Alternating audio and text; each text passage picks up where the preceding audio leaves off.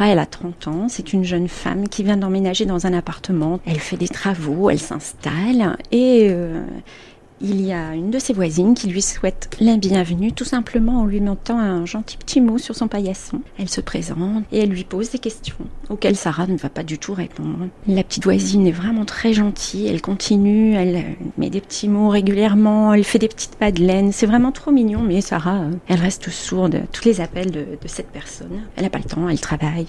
Et puis, un moment, la personne qui lui écrit, elle lui dit, je suis vraiment très euh, impressionnée, je vous ai croisé dans les parties vous avez un regard si doux, vraiment tellement gentil, euh, rien à voir avec la personne que vous avez remplacée. Ah, Sarah s'inquiète un peu, t'es mon arrière-grand-mère quand même.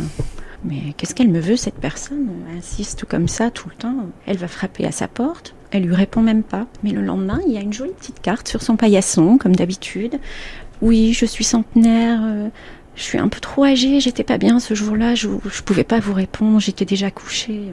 Non, non, faites comme moi, répondez-moi sur mon petit paillasson, mettez-moi aussi un petit mot, parlez-moi de vous. Bon, elle n'a pas trop le temps, mais euh, Hectorine lui annonce qu'elle est centenaire quand même, un peu de compassion. Peut-être que dans sa solitude, elle a besoin de quelque chose quand même, des courses peut-être. Oui, oui, la litière pour chat, je veux bien, les quatre étages, c'est dur maintenant. Bon, Finalement, toutes les deux vont se prendre d'amitié, elles vont créer vraiment un lien assez fort, elles vont finir par se dévoiler petit à petit.